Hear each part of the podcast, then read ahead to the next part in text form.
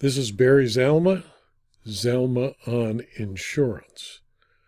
I am an attorney who has retired from the practice of law and now spend my time as an insurance claims consultant, an insurance claims expert witness, an author and producer of these videos.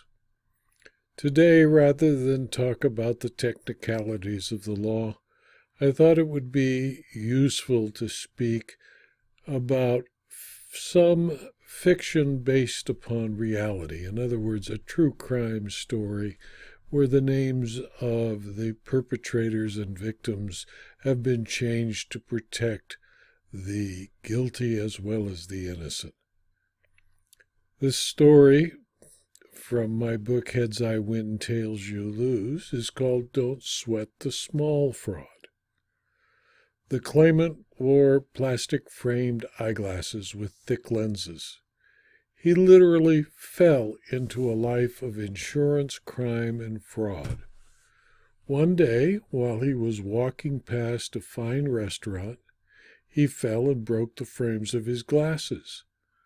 The manager saw him fall. She rushed out, helped him to his feet, and checked his physical condition. He thought he was uninjured, but the frames of his glasses had broken at the bridge. The restaurant manager, fearful of a lawsuit, offered him lunch on the house and asked the cost of the frames. When he told her $80, she went to the register and brought him four crisp $20 bills. The claimant could not believe his good fortune. It was so easy. From that day on, he made a good living from many small frauds. His method was simple and unique at the time. No particular individual was severely harmed by his fraud.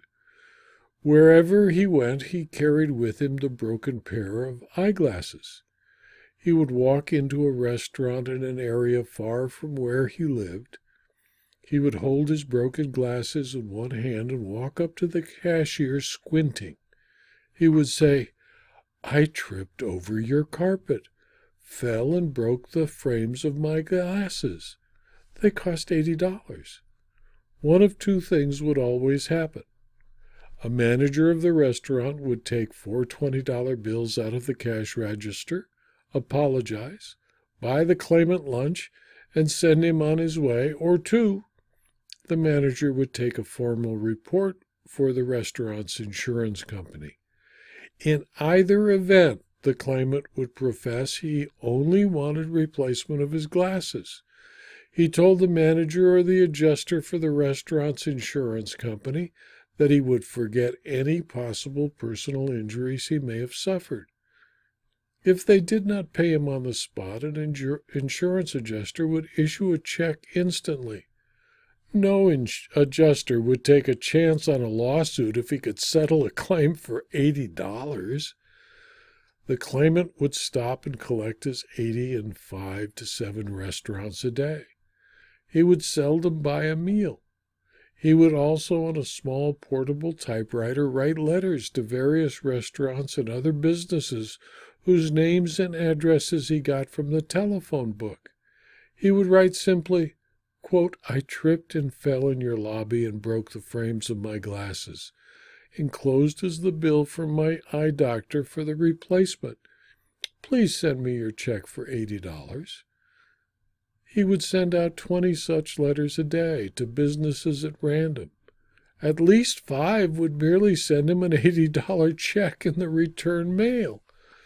With his earnings, all of which were tax free, the claimant bought a three bedroom condominium on the west side of town. He furnished the condo with fine furniture, original art, and a few antiques. Soon he was driving a new Tesla all electric roadster. He eventually bought a word processor. He used it with a mailing list he purchased from a credit card company of all its vendors to send out mass mailings of his $80 demand. On good days, he would receive 10 to 20 $80 checks from various businesses. he quickly used up all the businesses in his community, sold the condominium, and bought a motor home. He moved from city to city, staying in no location more than 60 days. He would still be doing this multiple fraud if he had learned to spell. His letters always misspelled the word frames as frams, F R A M S. This misspelling lent a certain amount of credibility to the claims he was presenting. However, one bright adjuster about to write his fifth check for broken glasses frams remembered that the four other claimants that he had paid, with different names, misspelled frames the same way. He refused to pay. He reported the scheme to the local police and the Insurance Fraud Bureau of the state. Neither showed any interest in such a petty theft. They refused to prosecute.